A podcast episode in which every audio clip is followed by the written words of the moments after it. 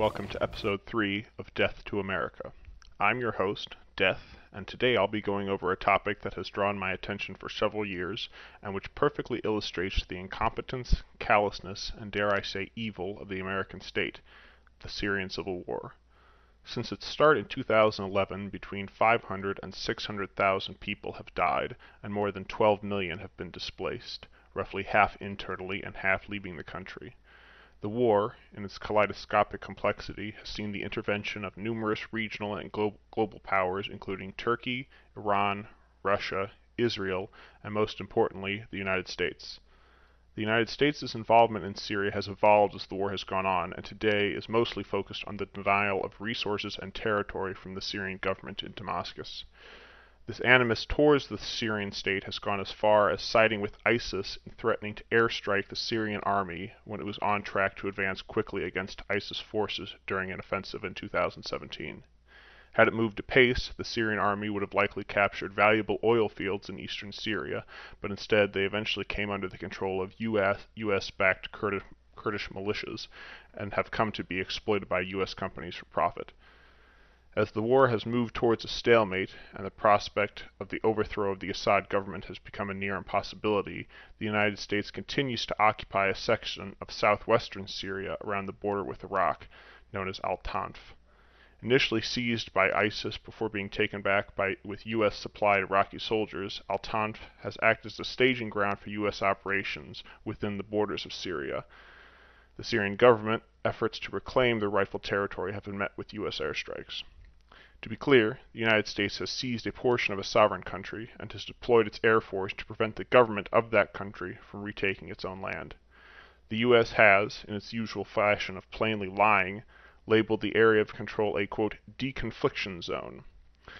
As the U.S. will not tolerate any action against its illegal interests in this arid swath of land, one can recall Calgacus's quote about the Romans they make a desert and call it peace. The U.S. itself admits that the goals of the Al Tanf base have evolved from just fighting ISIS, the justification of all U.S. involvement in Syria, to, quote, disrupting Iranian aligned activities across the land bridge from Iran to Lebanon, and, quote, creating leverage in negotiations regarding the future of Syria.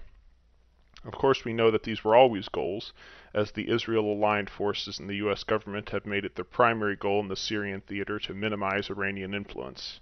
To their doubtless angst, though, the more damage done to the Syrian state, either from U.S. involvement or Israeli airstrikes, the more Syria relies upon Iranian aid, to the point that now Iranian volunteers operating in Syria have begun to settle in the country in large numbers at the conclusion of their combat duties. Returning to the northeast part of Syria, the even more egregious theater of U.S. activity, the aforementioned oil wells are not the only target of U.S. extraction.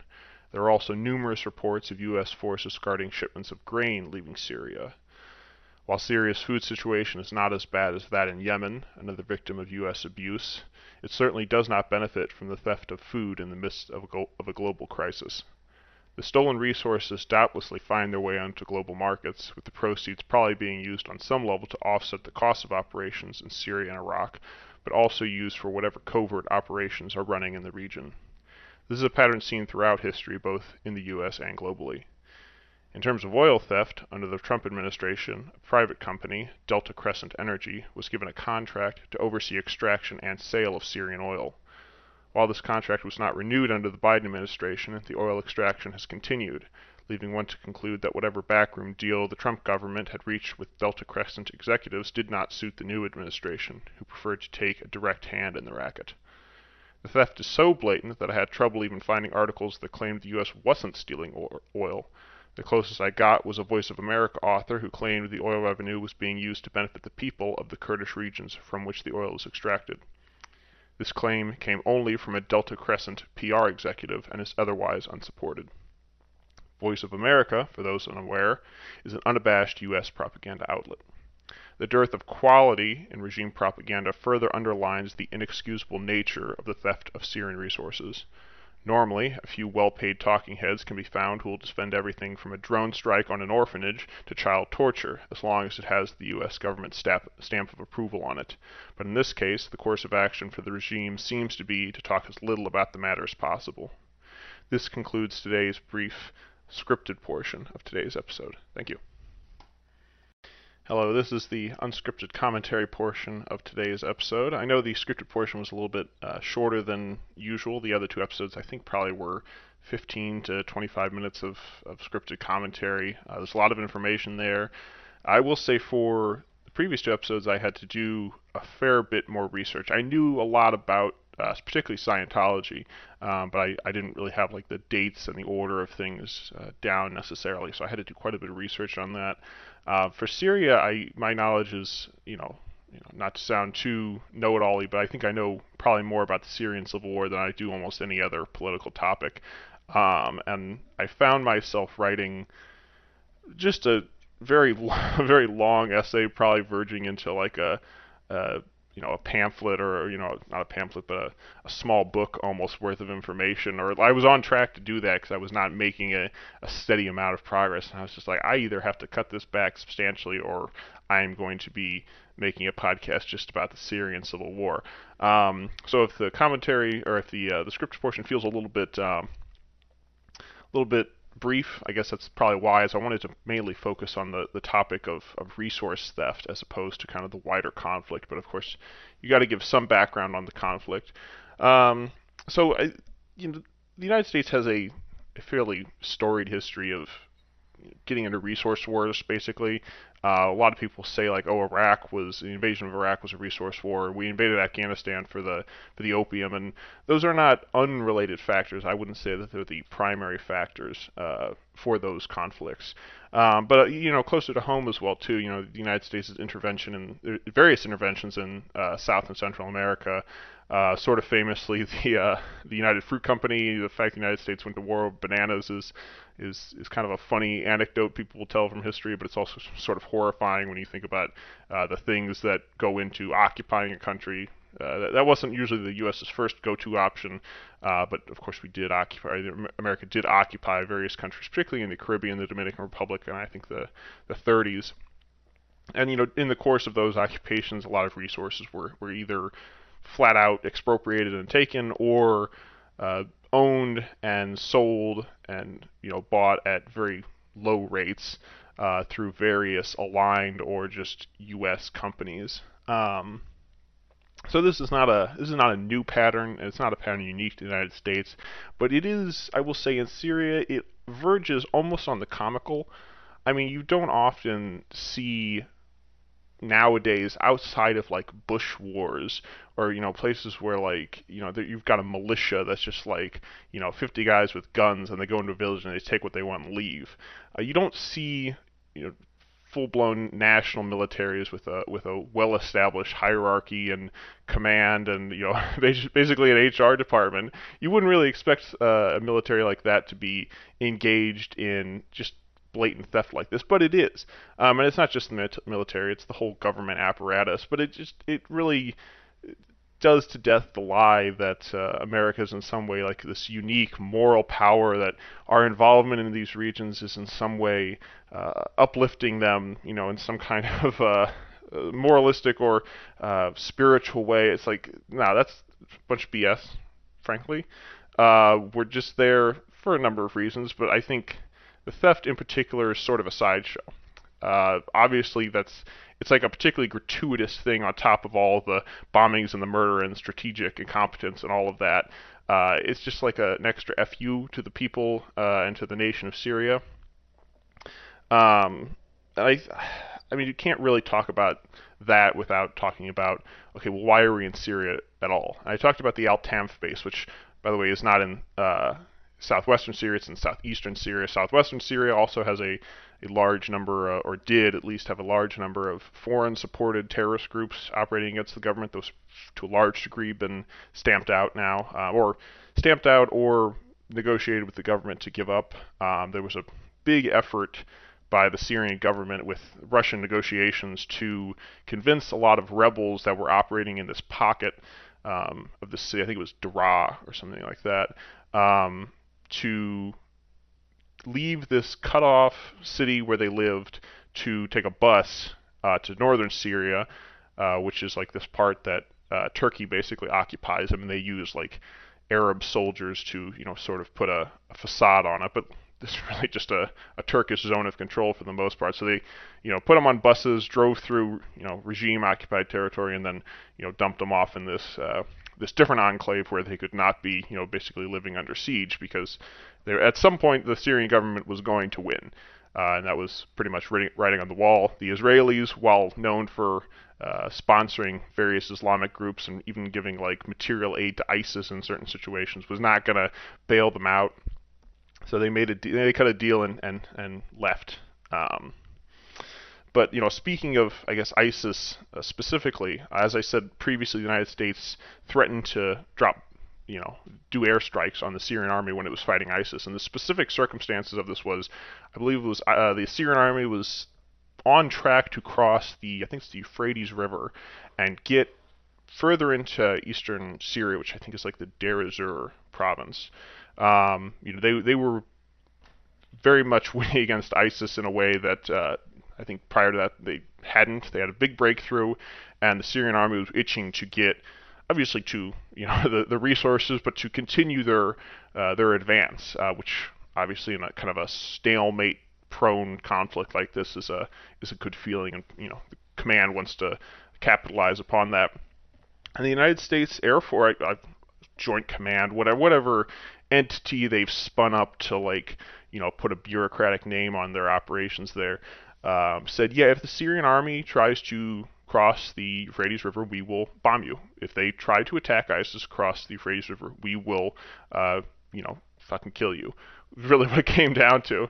And I, you know, I, I have to imagine like the Syrian army was like sort of scratching their heads, like, aren't aren't we all trying to kill ISIS? But I also got to remember the Syrians have been fighting U.S either literal U.S. forces or U.S. backed forces. They're probably just like you know this is par for the course, um, and that you know I think it delayed them like a week or two. That they just they I think they did eventually cross the Euphrates River in some spots, but it took the wind from uh, from their sails basically in, in their effort.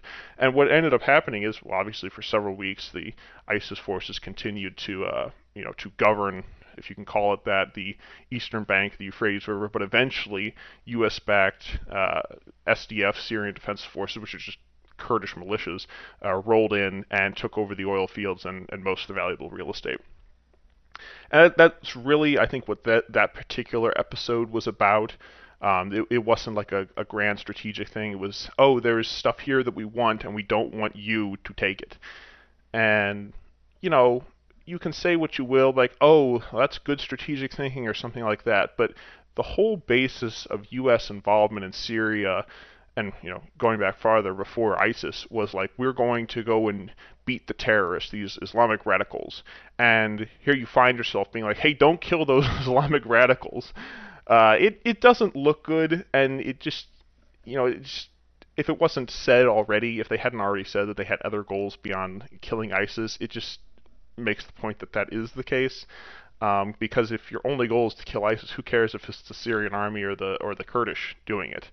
Um, and you know they've they've sort of been forced now to admit that well, what was already the case is that their operations in Syria are not really about ISIS anymore. I mean that that's still listed every time you see them talking about Syria. It's like, oh, we're we're fighting ISIS. ISIS ceased to exist as a as a relevant force sometime in like 2017, 2018, mostly thanks to the Syrians and like Russian uh, Russian airstrikes and to a, a, small degree 4chaners who would take ISIS propaganda videos and find the streets that they were filmed on uh, using like Google satellite information and then send them to Syrian uh, artillery officers then uh, strike those targets.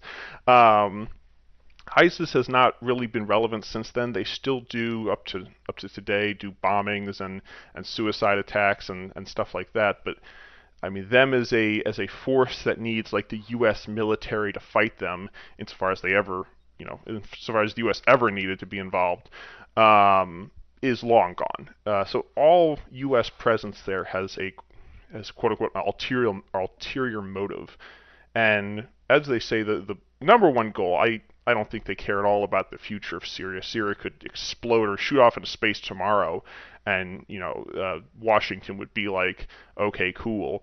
Uh, the only thing they seem to care about is preventing the Iranians from getting influence in the region. And you know, as I said, it's sort of funny is the Iranians only grow in influence as the more chaotic things get. Because as things grow more chaotic, governments and people in power in the, that region turn to whoever is willing to help them, you know, govern in spite of that. And frankly, that's the Iranians. I mean, there's really no other power in the region except Turkey, sort of, who's willing to, you know, so to speak, put boots on the ground, put money where their mouths are, and say, we are not interested in uh, in chaos. We actually want stable governments because we want to have relationships, uh, ideally with with these governments. And the United States, despite what they claim, has no interest in seeing a, a strong and stable Syrian state because that's not what Israel wants. Israel, you know, sometimes they said publicly, sometimes they don't, is interested in a broken up, pretty much as it is, Syria, a Syria that is incapable of even thinking about doing anything outside of its borders. Syria can't even control its own borders, uh, so you know they can't very well look at you know questioning the Israelis illegally occupying the Golan Heights.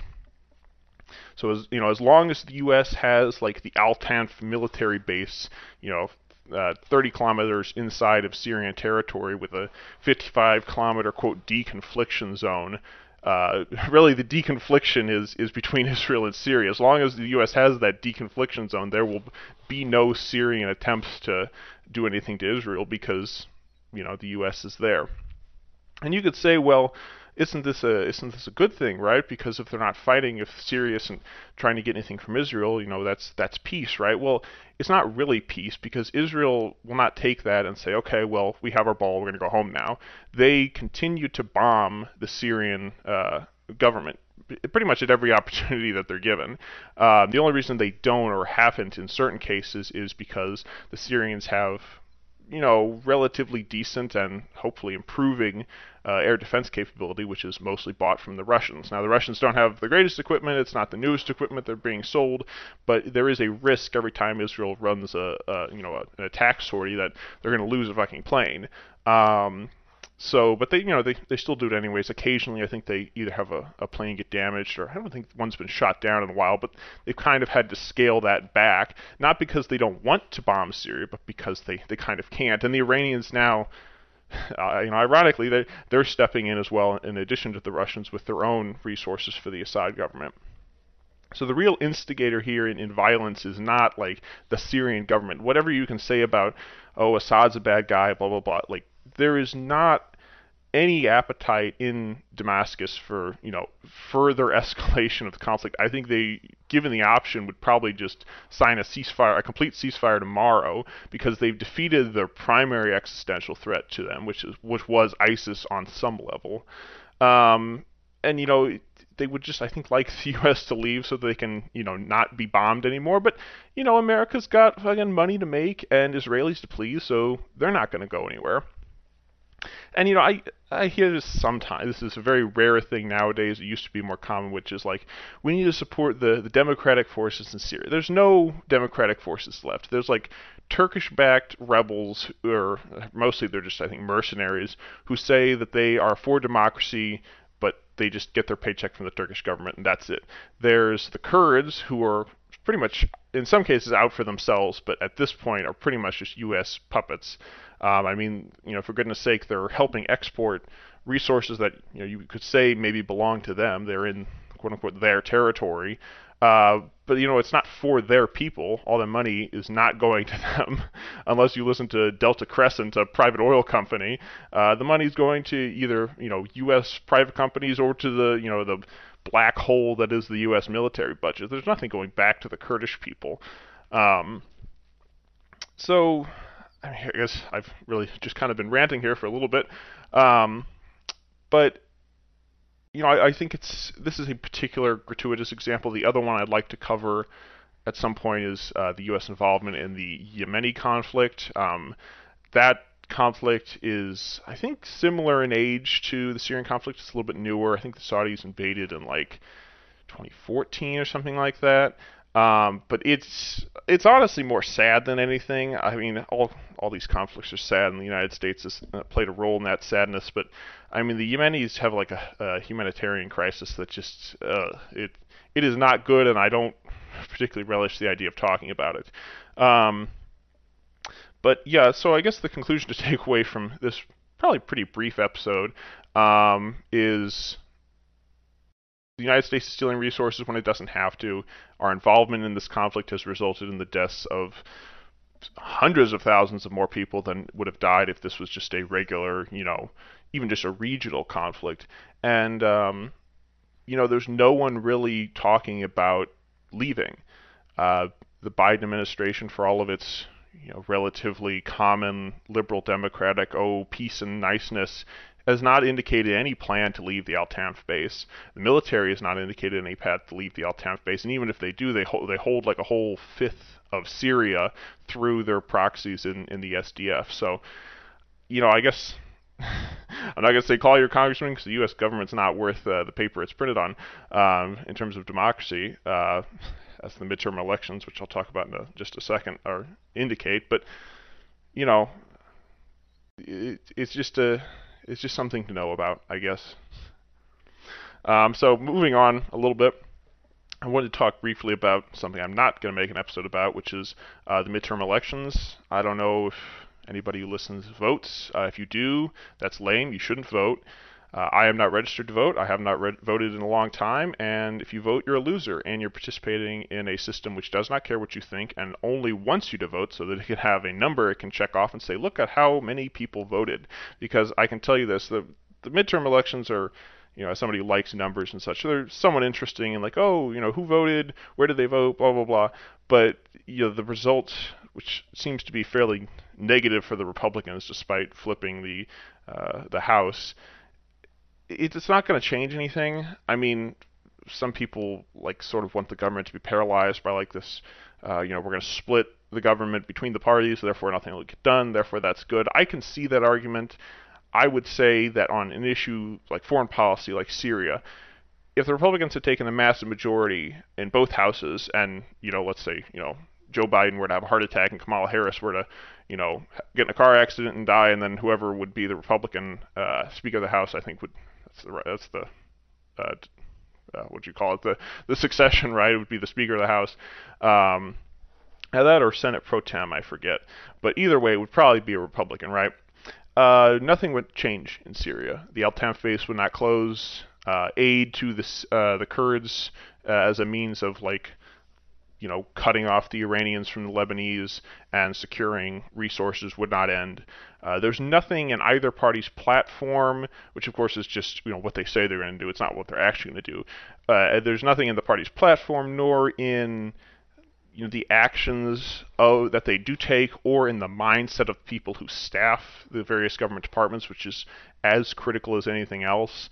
Actually, I would say it's probably the most important thing: is who are the actually exercising power. Um, nothing in there indicates that they are interested in leaving the region and stopping the United States' participation in ungodly uh, humanitarian uh, crimes. Um, I mean, I think uh, Obama, when he was running in 2008, kind of made noises about like, oh, we're gonna gonna pull out of Iraq. I mean, I was a little bit young, but you know, I'm sure people will remember. There was some noise about ending the Iraq War. Then we had the surge. Nothing is nothing is going to change uh, in Syria unless the Iranians and the Russians and the Syrians decide to evict the United States by force out of Al Tanf, which I mean, you know, I, I, don't want people to die or anything like that. That'd be terrible. I'm sure it would be very bloody for both sides. But I would say it would be kind of amusing to have to see the regime of the United States try to justify, yes, we are I mean, they have to go to war over this. We are going to war because our base that we took using foreign mercenaries in a sovereign country is under attack by the forces of that sovereign country. And now you need to go sign up at your military recruitment center so you can go fight some guy who you know nothing about, who lives in a country you know nothing about, in a conflict you know nothing about. Uh, good luck. Oh, and if you get injured, uh, fuck you. on top of all of it. Um, I think that that I mean, if this was a sane country or, or you know, uh, anywhere even approaching a, a, just regime, that would be like a big topic in an election, right? Of course, if this was a just regime, we never would have entered Syria, would really be involved in the Middle East at all. But that aside, if tomorrow the government became like, you know, decent, uh, or you know, that was a topic in the election, it'd be talked about of like, you know, what what are we doing in this, you know, uh, a corner of a country literally on the other side of the planet. Uh, that you know, I think if you ask most people like. Wh- like where does Al Tanf sound like it is? I think maybe some of them could pick out like, yeah, it's probably somewhere in the Middle East. Um, even fewer of them could probably pick out Syria on a on a map, and even fewer could probably pick out where Al Tanf is within Syria. I myself, you know, said it was in the uh, the southwest. It was actually in the southeast. So you know, as as midterm things as as politics go, there is no hope for solving an issue like this through that. Um, I know a lot of people get agitated when when it seems like the government's going to change, right? It's like that's what the election is sort of conceptually supposed to be about, right? Like we're going to get new people in there and they're going to do new things. And the reality is, I mean, despite being a relatively young person, I can see the United States has never really done anything differently uh, they've put different wallpapers on their, you know, shoddy hotel, so to speak, but there is, it's, it's always the same. Um, you know, and I think the best, one of the better articulations of that is the continued narrative of we are fighting Islamic extremists. It's Al Qaeda, it's the Taliban, it's ISIS, whoever it is, that is always the basis of these interventions. Um, and when I say wallpaper, I mean literally. Like, obviously, the Taliban, Al Qaeda, ISIS, different groups, you know, some crossover there. But in the U.S. mindset, I think for the average person and for how it is marketed as propaganda by the United States, it is literally just a difference of letters. Like they're not really concerned, and no one really is interested in what are the actual differences here. What's the nuance here? What are we actually doing when we, you know, put this new bad guy out there that we got to go attack? Um, it's just it's just painting over. It's like, okay, guys, get rid of the you know screw Taliban things. We got a we got a new enemy. It's called ISIS or or Daesh, whatever you know nonsense. I mean, that in and of itself is kind of a a, uh, a psychological operation. It's like we're not going to call it ISIS anymore. We're going to call it Daesh, which means something in Arabic, right? Uh, because that that's that's what they don't like. We're not going to call the terrorists what they what they don't like. Um, to be honest with you, I think that is may just be another example of it. People knew uh, ISIS, they knew the name ISIS, whereas if you switch the name, they don't know anything about ISIS, they don't know anything about Daesh. They just see, oh, new enemy, get excited. We've killed the old enemy, get excited for new enemy. Um, and the enemy, of course, is perpetual because uh, the United States has never really well managed any of its interventions in these countries. Uh, not, of course, that these interventions are meant to be well managed. Of course, the best uh, managed forward adventure is one that you never actually undertake. But it, uh, for, to use Iraq as an example, much of ISIS's support within Iraq came from Sunnis, uh, Sunni Muslims who were uh, dissatisfied with the United States' uh, you know means that they undertook in the occupation after the Iraq War. So initially, the United States kind of leaned into this uh, I, I forget what it was. There was sort of the mealy mouth, like, oh, we're going to be egalitarian, and you know maybe the Kurds can have their own thing, and they can have this big swath of northern Iraq, and you know we need to be nice to everybody, or uh, so on and so forth. And that pretty much just didn't work. Um, the United States was losing the Iraq occupation up until the surge, pretty much. And then they sort of went in the other direction of, well, we're going to actually align with the Shias, who are at least a plurality of the country if you consider the Kurds as their own group. Um, religiously, I think there might even be a, an absolute majority in the country. Um, so that's who we're going to align with. And all these Sunnis who previously under the Saddam government had been, you know, in pretty good middle class jobs or even in the, the upper echelons of society found themselves sort of, you know, politely, you know, shown the door, so to speak. And well, now there's some guys from something they call the Caliphate, and they're here with guns, and uh, they would like you to join their army. And you know, a lot of people who were economically disenfranchised said, sure, why not? And then the United States has created its own enemy to then uh, fight against and to get into a country, Syria, which it had previously wanted to target, as uh, mentioned in the, the Clean Break Doctrine uh, prior to the Iraq War, but had never gotten around to attacking because, of course, Iraq and Afghanistan went so badly they couldn't very well easily justify another invasion. Um, so that's. I realize I've just been ranting about different things here for a few minutes. Um, I think that's pretty much all I've got on today's episode. I think the next episode I'd like to do, uh, I'm not doing pretty much any election coverage. I don't care. Um, you know, that's actually kind of one of the reasons it took me so long to put out another episode because I was like, if I make another episode in the election period time, I'm going to want to talk about it because I do follow electoral politics while I advocate not participating in them, and I'm going to want to talk about that. And I even did a little bit today. Um, but I think the next episode I'm going to try to do would be maybe something on Yemen or maybe coming back to the United States. I'd like to talk a little bit, go back into like the 50s, 60s, and 70s, talk about um, either CIA domestic operations, which in theory should be an oxymoron. The CIA is not supposed to have domestic operations, um, or you know uh, something in South America with uh, you know sort of the foreign interventions closer to home. I haven't decided yet either of those things is going to require quite a bit of research, so I can't really say when I'm going to have another episode out. But I hope you've enjoyed listening to today's episode. Um, thank you very much.